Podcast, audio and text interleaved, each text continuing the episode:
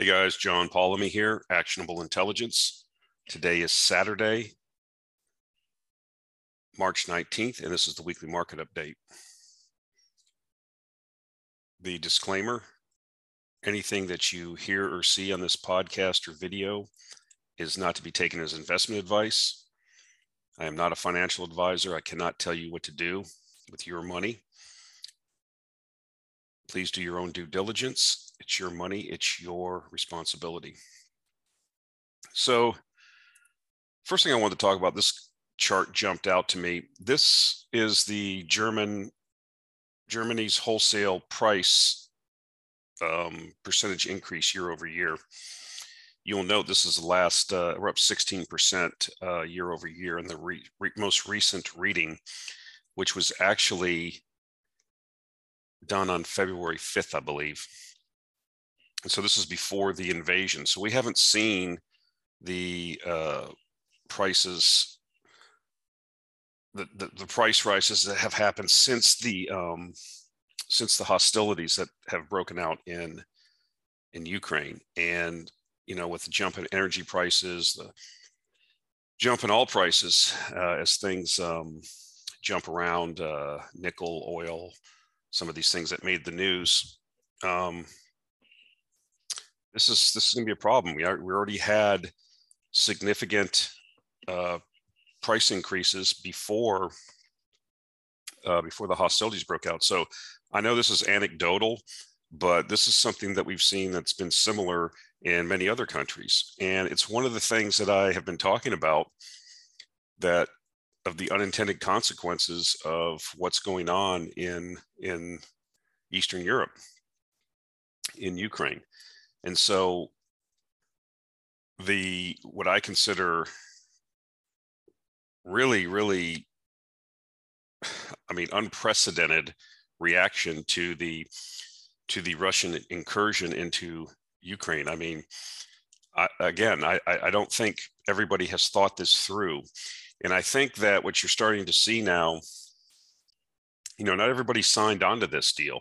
Uh, somebody did an analysis. I was listening to a podcast, and only about less than 50% of the world's population is actually in, living in countries where uh, that have actually jumped on this self-sanctioning uh, bandwagon. So, you know, the Europe, the United States, obviously, uh, but you know, China, India. You know, we had the administration this week in the U.S. threatening making veiled threats to India that if you buy Russian oil, which they did, I saw that there was a cargo, 3 million barrels of discounted oil that India bought from Russia. So, you know, I mean, this is not a UN Security Council uh, sanctions. I mean, this is this is uh, unilaterally being put on by the um, United States and Europe. So, why wouldn't India buy the oil?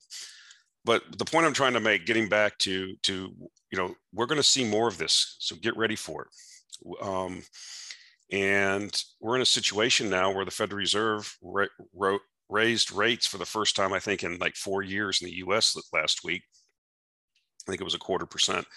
I mean, so you the inflation rate nearly eight percent, you're still, you know, you're running, you know, massively negative interest rates. So um, I don't think that we know, we haven't obviously seen all the second order effects and, and knock on effects of the decisions that were made.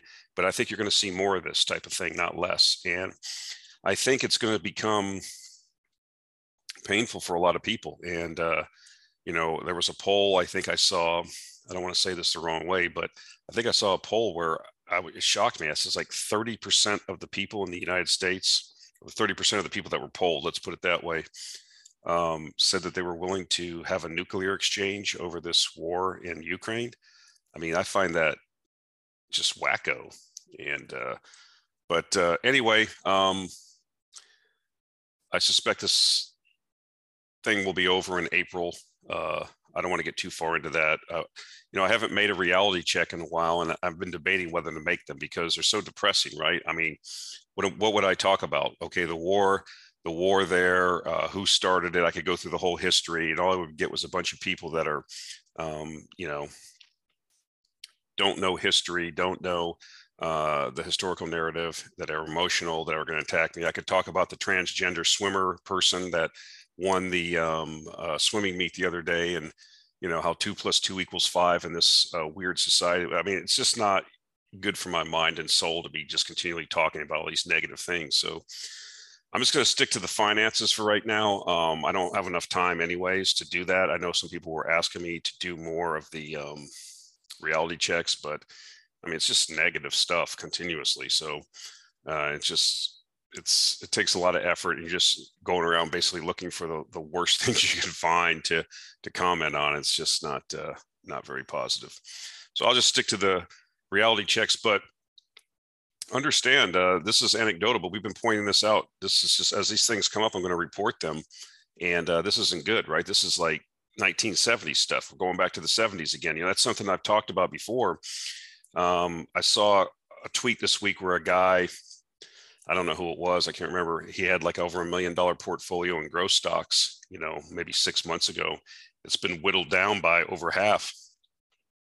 Guys, the narrative has shifted. What worked for the last 20, 30, 40 years isn't going to work going forward. We're into a new era of um, deglobalization, inflation, um, lack of investment in resources, um, all warfare, and these things are inflationary, not deflationary. So um, I suspect that uh, we're going to see some period of time here that um, a lot of people are not prepared for. And I think as uh, people come around to the idea of what's really happening, that you're going to see um, sector rotation out of a lot of these growth stocks and a lot of that. But it takes a while, right? I mean, it's not like a bear market or something that's worked for years and years and people have made a ton of money on. They're just going to people are just going to within a span of a week or two or a month or two are going to shift their ideas. It's just not how markets work. So it's a you know that's the thing about a bear market. Most of the people that are in the market nowadays have not experienced a grinding relentless bear market right?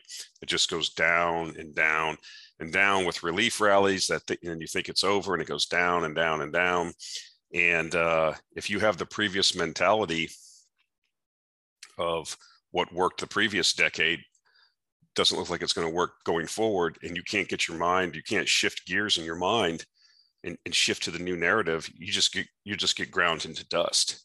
And uh, i suspect that um, we're going to see a lot of that uh, over the next years. So you know i keep talking about uh, the upcoming food crisis we're going to have we are going to have one. I don't know how bad it's going to be. I hope it won't be bad. But you know we're starting to see and i'll show some more slides later country after country now is shutting down exports of their food. People the governments in these countries are, are starting to realize what's happening and they're going to make sure that they keep their stocks up their stores of food up before they start exporting. And look at these countries right? This is the this is from the un and these are the Af- african dependence on wheat from russia and ukraine so this is the share of wheat imports for each one of these countries, okay, from these African countries. And obviously the uh, Russian Federation is in red and blue is Ukraine. So you can see like a country like Somalia imports 100% of its um, wheat, uh, majority from Ukraine. There's not going to be a very, if any, grain harvest in Ukraine this year. And then the rest, you know, 30% from Russia. So uh, you go down these just different, you know, look at Egypt. We've talked about Egypt before. This is a country with like 80, 90 million people, and it imports uh, 80% of its grain or of its wheat. Um, Sudan, Congo, or Democratic Republic of the Congo, Sen- Senegal, uh, Tanzania, Rwanda, Madagascar. I mean, you go down the list, right? So you even have like the smallest or the country with the least amount of imports is Eritrea, and it's still like 40%. So what I'm trying to tell you is, is that we could be facing a food crisis, I mean, that we haven't ever seen in modern times. And it's been self self-imposed. And I'm not going to get into, like I said, who's the bad guy. Some people are going to, you know, the administration here in the US is blaming high gas prices on Vladimir Putin. I mean, there's no discussion about, you know, lack of investment, ESG mandates, anything like that. Nothing. Not, it's just you know, it's like a Hollywood, it's like a Marvel Comics movie, right? The Avengers are over here, and then the bad guys are over here, and uh, it's simplistic. But it doesn't really matter, right? Because uh, this is going to lead then to unforeseen um, or possibility of unforeseen knock-on effects. You know, I mean, what's what's it look like on your TV when you have tens of million people that are, um, you know, don't have food? What's that look like? And uh, what are the repercussions in a country like Egypt if a large portion of the population doesn't have enough to eat? You know, what kind of political and social upheaval do you see? I've talked about this before. So, you know, I'm, I'm kind of nervous about this. I mean, one person wrote in that comments last week. I don't, they didn't feel good about you know making money off this it's not your you, you didn't cause this okay so what, what should you do? I mean investment's going to be needed so you might as well be an investor. Um, as you've seen a lot of the fertilizer stocks have already moved tremendously but there's there's other opportunities there always is and we're trying to find them. Um, but uh, you know i even saw um, i'm going to show a slide later on. I mean argentina is even now shutting down its exports and it's you know food self-sufficient. So countries that's what governments typically do right? They'll just panic lock everything down don't export anything because we don't know what's going to happen. We don't have enough information to say that oh yeah just keep doing business as usual. Or you know wait till the prices really you know double or triple and then release the stocks. I mean that seems cynical but this is the way things are right? You know russia has said it's not going to export just about anything uh, for at least three months, or I think some of the raw materials to the end of the year. I can't even keep track of all the sanctions and counter sanctions and and and you know all the stuff that's going on. But what it what it does mean is the globalization has just been the globalized just-in-time delivery system has just been smashed, and countries now are realigning themselves as individual countries that are self-sufficient or into regional blocks. I think you're going to see more of that. So this means higher prices, folks. That's just what it means you know, we have a, a, a large amount of people in the US, even. It's not the dichotomy in wealth and um, in the US is not small either, right? I mean, we have a large portion of the population that, if they, you know, need to get a set of tires, they can't afford to do it. They don't have 400, 500 dollars in a checking account. And uh, so, what happens when prices go up? You know, food prices double, or all prices go up over time, right? Especially as energy continues to go up. You know, it's just going to build on itself. And so I think there's going to, this is going to be a decade of a lot of turmoil, a lot of social and economic upheaval, political upheaval that we can't even forecast. So again, it, it, it goes back to what I've said on several other occasions. You have to be active, you have to be nimble. And uh, one thing that I haven't seen in a large portion of the population, not, it's not a criticism of this audience, but the the ease with which people will fall into some simplistic emotional narrative. It simply has i mean whether it was the, the disease that cannot be mentioned or putin man bad or whatever the the lack of critical thinking the the simplistic thinking is just not going to work for for problems that we're going to be seeing here in the next you know several years on this and, and, and if you're approaching it with a you know Hollywood Marvel Comics movie mentality, I'm I'm not sure you're going to uh, be able to uh, overcome that and uh, come out the other end in good shape. Again, it goes back to purging oneself of biases. It doesn't really matter if I like the fact that there's a Russian incursion in Ukraine or if I'm pro Ukrainian or pro Russian. I have to look at it for what it is. I can't control the situation. What are the effects going to be? And how is that going to affect my investments, my life, you know, these things. Okay, that's not selfish. That's just prudence in my mind. That's being pragmatic. And so uh, I really think that if you have not trained yourself to critically think, you really need to, uh, you know, put that on your agenda here pretty quick. So here we have uh, a tweet. Uh, there's a lot of tweets on here that I grabbed this week from the uh, president of France, uh, Macron, we will have deep food crisis in next 12 to 18 months in Africa and East due to the Ukraine war. Well, we already showed you why. You know, it's interesting why France would say that. You know, France has a lot of formal former colonial possessions in uh, in Africa. I can't name them all. The francophone Africa, like the Congo. I shouldn't call it the Congo. DRC. Uh, um, you know, Ivory Coast. Um, I can't think of all the countries that are French speaking. Uh, Chad. They, I think they had some stuff going on there. Or maybe that was uh, the Italians in Libya. I can't remember. But what's interesting is they they spend a lot of time in Africa doing peacekeeping, protecting their um, uranium mines in Mali, in Niger, and these are places that uh, you know could come under political unrest if the population becomes hungry. Then, like I said, that creates effects for the resources that are being extracted there. If the country's in upheaval because everybody's starving to death, you know, does that mean the French Foreign Legion has to go in? So you're starting to see more and more people starting to wake up to uh, what's getting ready to happen. And uh, so I, I, wanted to point that out. Again, you know, Cycle Bottom here's a pretty good guy that I follow or person. I don't know if it's, I think they're out of Hong Kong. I, I, I can't remember.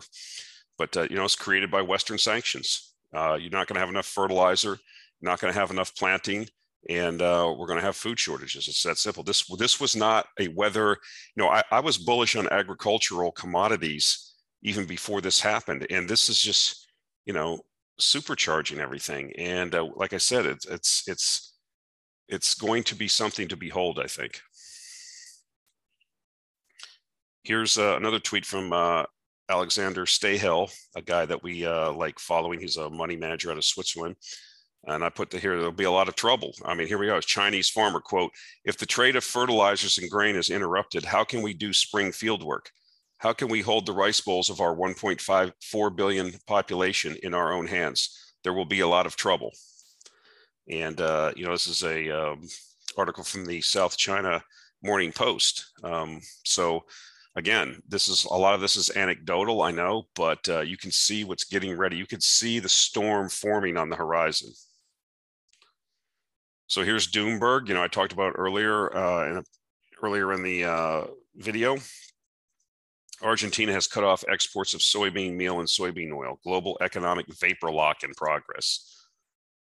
I mean, you should follow Doomberg. They actually wrote a pretty good article about uh, the fact that um, we were. This is even before, like I said, before this hostilities broke out, like last October, I believe. I can't remember the title of the article, but it's just about this whole lack of uh, food that we were going to have just based on some of the issues we had around high natural gas prices in Europe that had that had been high regardless of the uh, uh, of these sanctions and everything. That was before it, we, the fertilizer plants. They're not being able to, um, you know, make enough nitrogen, and so now you've supercharged it, right? So I wanted to point this out. It's interesting, you know. I think the several European countries, like Germany, for example, have gotten shall we say, buyer's remorse, you know, this an emotional knee jerk reaction to uh, uh, basically amounts to a border crisis somewhere in eastern Ukraine that most people a month ago couldn't find on a map. Uh, I don't think a lot of thought went into this, and this this is when people say to me, "Well, you don't understand, John. This is a this is a big plan by the Davos crowd, the masters of the universe. This was all orchestrated so that they could create an economic collapse." I don't buy it. I think that uh, we have a bunch of stupid idiots. Yeah, I think we have you know people that are play acting about taking over the world, and they and here and there they can do some things, but in the end, look at this. This is this is like a circulatory system. This is the you know map of Europe. Obviously, um, here's Western Europe. Here's Eastern Europe. Here's you know Russia, Ukraine over here, and this is interesting. I mean, this is like a circulatory system of a body when you're looking at an anatomy class or something you know, all of this oil, which is in red, and all this gas in green, and shows how it flows into Western Europe. This is the lifeblood. Russia is the lifeblood of what uh, to Western Europe. Without the energy that that Europe gets from Russia, Ru- uh, Europe would die, literally, uh, would be thrown back into, you know, pre-industrial times very quickly. And so it's it's kind of perplexing um, that this knee jerk reaction happened and they were going to sanction this and sanction that and seize the central bank's assets and do all these crazy things. And all they have to do, all Russia has to do is turn the taps off, and you, but they haven't done that yet. I mean, there's actually still gas flowing through the pipelines of in Ukraine through this, through some of the combat areas. So um, it's interesting that uh, they haven't done that yet. But this is uh, you know this is interesting. I think you got a country like Germany, like I said, that has starting to get buyer's remorse now. They, they you know they're they've they've they've I think people are starting to think this through and I'm hopeful that uh, this will lead to some pressure to uh, have people uh, walk back some of their more wild statements. But um, uh, who's beholden to who here in this uh, particular, if you look at this map? And so people ask me, you know, and I give a lot of thought to this, and people do ask me, what do I think is going to happen with crude prices? Is oil going to keep going up? I'm not into this, but I found out about it. Should I get in? And this is what I look at. I look at crude inventories, right, from different sources. Um, there's a lot of people smarter than me that track this every week. I follow them on Twitter. As long as inventories of crude are decreasing, um, and that's just a whole, you know, all of the manifestations of the supply demand, demand dynamics that I've talked about, where you have rising supply among populations in India and other places, China, that are getting more wealthy as they enter their uh, more uh, S curve of their energy usage as they get uh, attain certain levels of wealth. Um, this is what we see, right? We're seeing just in the last year, basically, um, if you look at, it's hard to see the colors here, but suffice to say, over the last year, we're seeing a 1.5 million barrel per day draw on world uh, inventories. And so that tells me that uh, demand is there and supply is not. And uh, I don't see anything on the horizon that leads me to believe that we're going to have huge jumps in new supply coming online anytime in, in the near future. And so what I would suggest to you is that the price of the commodity is going to have to go up sufficiently to choke off the demand. And we've talked about that um, over the last couple weeks. I know a lot of this may be redundant for a lot of folks, but this this is it.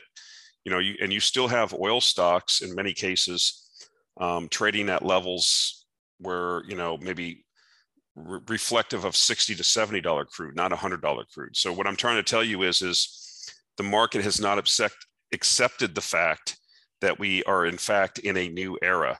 We are in an era of scarcity, and the market has not adjusted the prices for these um, commodities or for these producers uh, sufficiently. And so, you know, I know there's a lot of pressure, ESG pressure, not to hold these stocks and things like that. That's fine. I mean, I'll buy them. Other smart people are buying them, and the companies are buying back their own stock. As I've demonstrated several times, and as Eric Nuttall at um, Ninepoint Partners has demonstrated. He puts the charts out, you know, every couple weeks, you know, as at different price points of crude. You know, a majority of the companies, like in Canada, can buy themselves back in three to five years just out of their own cash flow and their stock buyback. So pay down their debt and buy themselves back. So this is the level of cash flow that's being generated. And uh, at some point, you know, uh, last year energy was the best performing sector so far this year it's the best performing sector at some point if you're not owning, ener- owning energy and you are a money manager i don't think you're going to be a money manager for very long if you if you go two years underperforming so uh, remains to be seen maybe the maybe the spirit of esg and the religion of esg and the influence of um, shareholders of and and pension holders and all these things and board members running these trusts is sufficient to overcome uh, the people's greed, but uh, I, I, don't think so. In the end, uh, I think the generous investor comes back and uh, we re rate higher. You know, I don't know how high crude's going to go. We see all kinds of uh, predictions, but as I pointed out before, um, you know, people adjust themselves to different price levels, right? I mean, the price goes to 100, people complain, they still have to go to work, right? They may around the margin not uh, do things, but they may not buy that new truck or whatever. But, uh, you know, at some point, um, the price will get high enough where it will dent demand and sufficient supply will come online.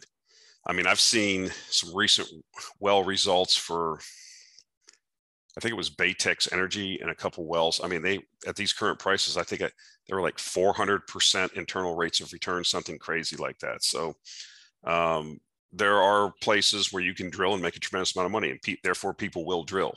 Um, so, uh, but smaller companies and wildcatters or private companies are not going to their activities are not going to be sufficient to overcome the this uh, this deficit. So we'll just have to see. I don't know what the threshold price is, which which will cause new investment to come in and solve the problem. Every other time we've had a price spike in any commodity, eventually demand um, is crimped by the high price and new supply comes on every single time. I do not think this time will be different. I just don't know the timing and I don't know what the price thresholds are that drive those uh, behavioral changes. So here we go, $200 oil. Um, this is from Bloomberg. While $200 seems like an extremely high number, others in the industry also think it's possible. In January, commodity trader Doug King said a barrel could hit that level within five years. Nigeria's oil minister has also said it could get that high before falling back into the 150 range. He's talking about this uh, guy's Peter. I can't remember his name. I think it's Peter Andrew Andurand. Anyways, he's a he was a, he is was and is a big time oil trader who's made some pretty uh, decent returns over years. He's, he says he sees a process of the economy acclimating to higher and higher numbers, just like we were just talking about. So I think it's, you know, there's a lot of recency bias generally in people's minds. Generally, we get used to recent prices. And at first we think $100 is expensive. We complain. I don't mean I don't mean we, like people in general complain. And then they get used to 100 and then they complain at 120 and then they complain at 140, but they get used to higher levels over time. So then it's a question of is it still worth using this oil? You know, and if you look at since 2008, 150 then is 220 today in today's dollars. As inflation, as an inflation measure, you take the global GDP deflator, then it's $220. So the way I think of it is, is it more bullish today than, than then? Yes, and it's more bullish today than then. So basically, the, we've talked about this before. Um, the last time oil peaked in 2008, it peaked at uh, like $148 a barrel. And I went to an inflation calculator and showed you that uh, because of inflation and money printing since then, just a short 13 years. Um, $150 a barrel oil in 2008 would equate to like $210, $220 a barrel now. So uh, when somebody asks me how can we go higher absolutely. And i expect we will over time. And i think people probably will be shocked by how high we ev- eventually go. And i think that's going to cause political and economic turmoil right? I mean as we said before, uh, people were not going to stand. I mean, you would be you would be literally talking like eight nine dollar a gallon gasoline, and it's just not going to fly. I mean, the economy would not handle that, and it will cause political upheaval. But as I'm getting ready to show you, I think in an upcoming slide, politicians always have a way to figure out how to make the situation worse. And so I wanted to point this out. Uh, you should follow this guy on Twitter also, Otavio, Tavi Costa he runs a hedge fund or not a hedge fund, but an investment fund that uh, invests mostly, I think, in uh, precious metals, but I think commodities, uh, resource stocks. But uh, here's what he says The US continues to dump its strategic petroleum reserve like there is no tomorrow. The government is now down to 33 days worth of oil supply at its current implied demand. That is one of the lowest levels in history. So obviously, you know, the Biden administration is worried about what's going to happen in the November congressional elections if the oil price is, you know, high. People don't, contrary to popular belief, they can stand up there and blame uh, Vladimir Putin, which is fine. Nobody, but nobody can do anything to Vladimir Putin. What they can do is go down to their ballot box. That's what Bubas likes to do, right? Somebody needs to do something. Somebody needs to pay for this and and vote out the incumbents. And I suggest that uh, that's probably what's going to happen, um, especially as uh, you know we see, uh, like we said, you know the price of energy is in in every product and service basically that we buy. So you're going to have not just oil going up, but the general pl- price inflation of everything that because of transportation costs and just the input costs from uh, hydrocarbons and they're trying to do whatever they can to to to um, mitigate the price increases, but uh, they're running out of ammo here. I mean, look at this drop. I mean, this is crazy. It's just like straight down. And so they're going to be, what do they do after that, right? Well, this is what we were talking about. Uh, here we have the uh, green chicken from Doomberg. They put this, um, found this on their Twitter feed. California lawmakers are set to announce a $400 gas rebate proposal for every California taxpayer. Now, I don't know if this is actually passed. I, I don't follow the politics in California. What I'm trying to, um, the point I'm getting across is YCC Cuppy's Cuppy talked about this, I think, uh, in a couple interviews I saw last couple few weeks. Basically, you're seeing governments now step up because you know they're political animals. These politicians they want to get reelected. So let's go out and you know make a lot of dumb decisions that cause the price of oil to go up and therefore gasoline that affects Bubas's uh, pocketbook instead of reversing the dumb decisions and dumb policies that have compounded on themselves over the last 10 or 15 or 20 years that have caused this energy crisis and then been exacerbated by more poor decisions uh, as we deal with our geopolitical uh, partners. Uh, we won't fix that. We'll give you a rebate. So we'll pay you. And so that uh, we can, looks like we're doing something somebody has to do something, right? Uh, so we'll give you a rebate and we're going to pass windfall profit taxes like, you know, Senator Warren wants to do, and we're going to channel that money back to the consumer to alleviate. So that interrupts and interferes with the price seeking mechanism. When the price of gasoline goes up, it's, uh, you know, the most highest use for that gasoline will be bought by the person that has the highest use for it to get back and forth to work and not necessarily the guy going out in his bass boat on Saturday. And so you're not at what you're doing here is you're interfering with the ability of the higher price to affect people's behavior and have them use less energy and therefore bring the price down in a market economy. And so if you subsidize people's use of something that's already priced higher, it's going to have a ten, they're not going to change their behavior. Therefore, the price is going to stay high or move higher. And this isn't the only place we saw this. We're seeing this all over the world. Again, anecdotally, we've seen it uh, proposals in Italy. We've seen proposals in Japan, other places where we're just going to subsidize your fuel use. Hopefully, then the price will come down or it'll be somebody else's problem uh, but but you know this taking collectively has a tendency to not allow for like i said interrupt the price seeking uh, mechanism. Because you know people don't trust the markets. People in the west do not trust the markets. People in the developed world do not trust markets anymore. Um, so they want big daddy government or some politician to um, you know fix it for them kiss my life and make it better. And so what i put this title aside is politicians are the best friend of speculators. So what am I getting at here? Well, you could make the case that this will be helpful to keeping the uh, oil price at a at a higher level for a longer period of time. So that would be good for us. Um, so you know, I, I, I don't control these things. I'm just telling you that I try to look beyond you know the front page.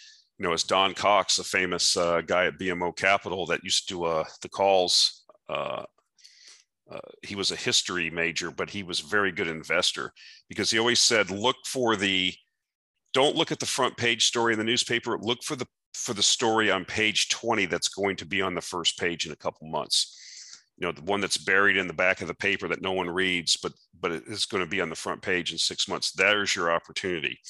And so what I'm suggesting to you is, is that that's what we're trying to do here with these weekly calls these videos, these podcasts, and with the newsletter, the Actionable Intelligence Alert newsletter. We're trying to, you know, we were t- we've been talking about this food crisis for a while, even before this invasion, and now we have the president of France warning everybody that we're going to have famine in Africa. Well, I mean, I mean, you should have already been buying.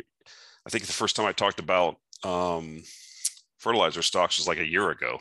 I know I was buying a couple of them, yeah, last March. So um, you got to be ahead of the curve. If you're waiting till you know it shows up on the front of the Bloomberg, BNN, or you know Business Week or whatever, or you know the Wall Street Journal, you've already missed the boat.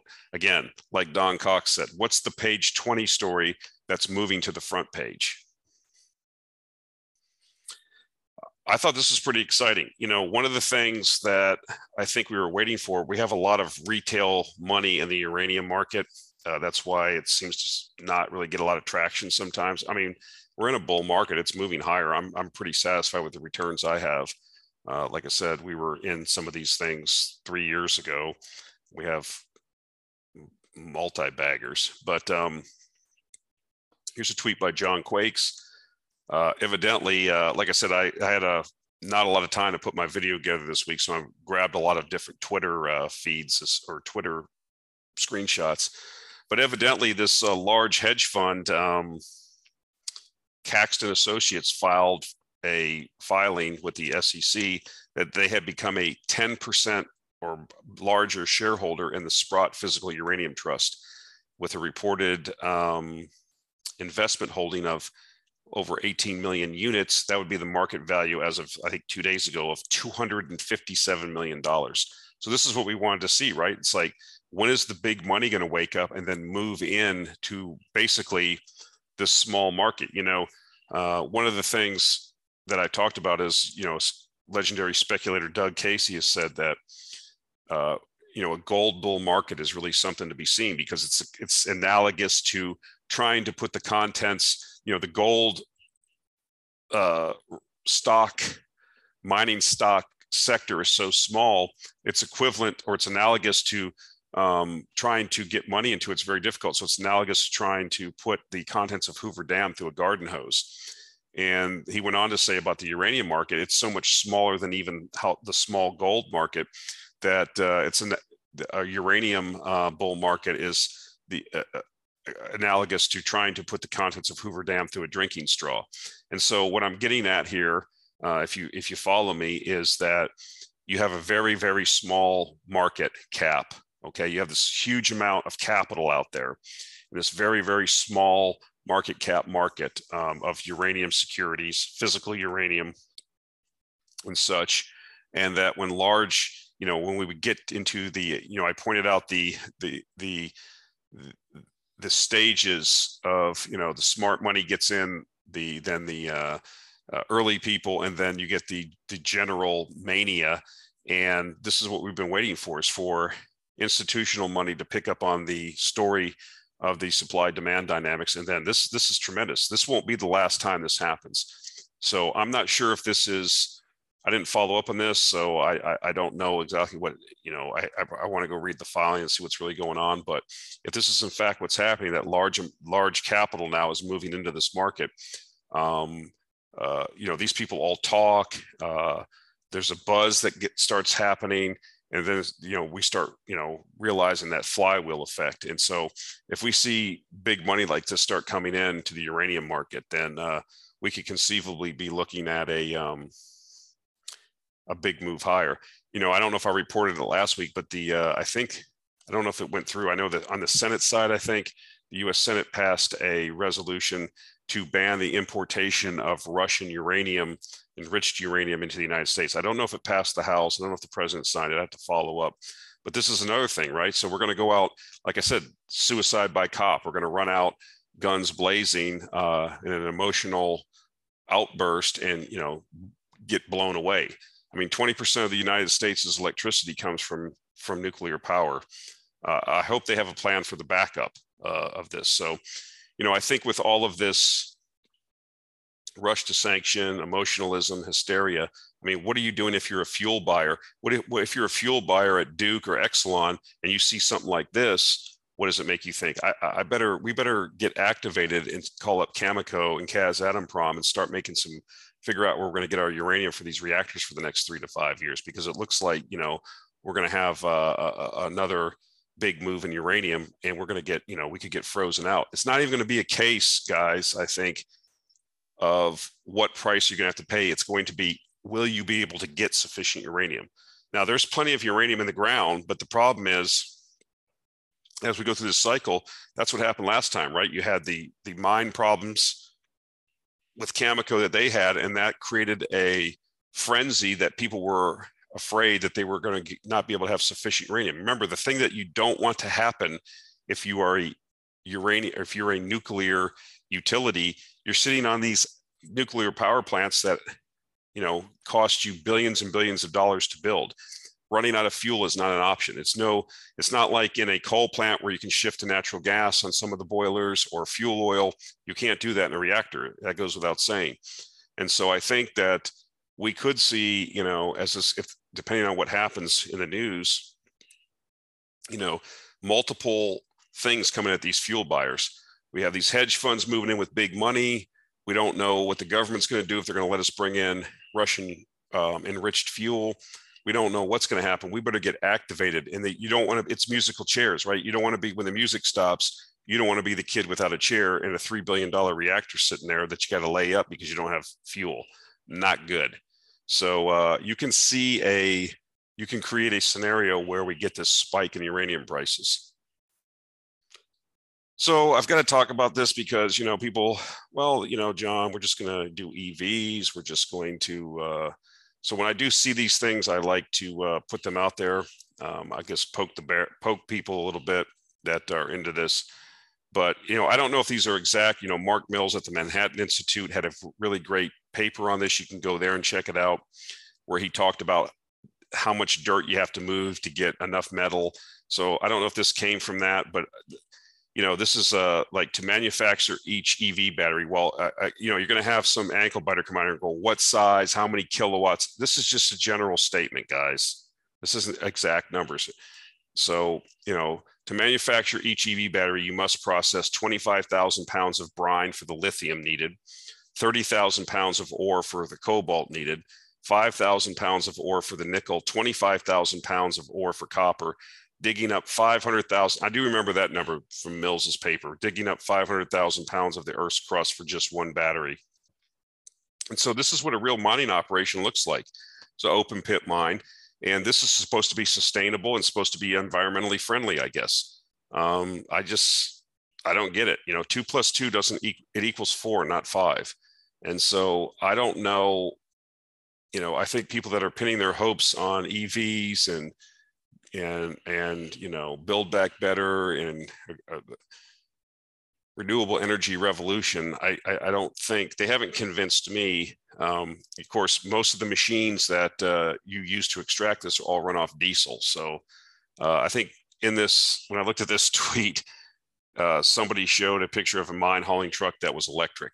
Yes there are some demonstration projects. They don't run all the mining equipment in the world off batteries, guys. It's you know uh, maybe they will do that. I don't know, but uh, this this is not this is a lot of material you have to move to get. And remember, uh, in the case of copper, for example, you're, you're all there hasn't been major discoveries in years.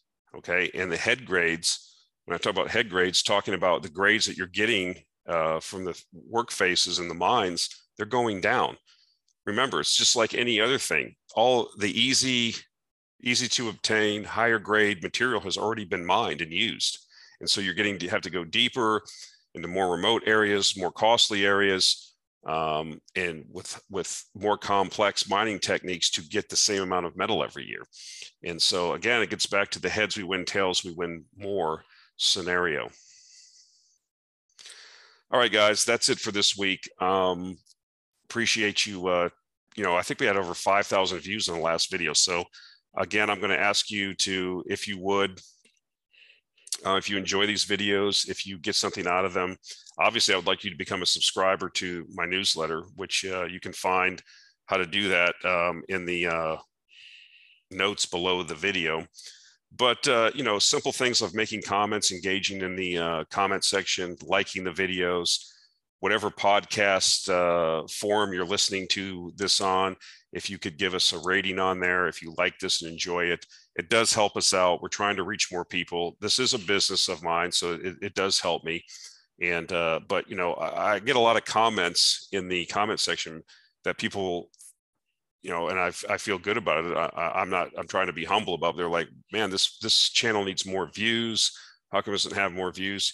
Well, I ask you to help me out on that. You know, by liking the videos, sharing the videos, and um, commenting, and that tells the algorithm that people are interested in this, and it has a tendency to show it to more people that might be interested. You know, this is a niche sector. How many people talk about this stuff, guys? Really? I mean, it's not like entertainment or anything.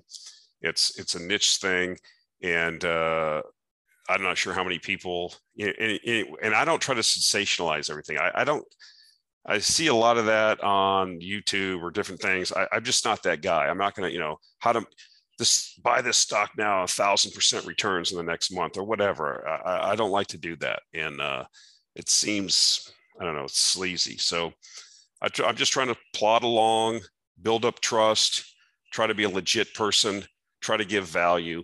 And uh, like I said, if you enjoy this and you get value from this, help me out any way you can. I appreciate it. All right, guys, we'll talk to you next week. Thanks a lot.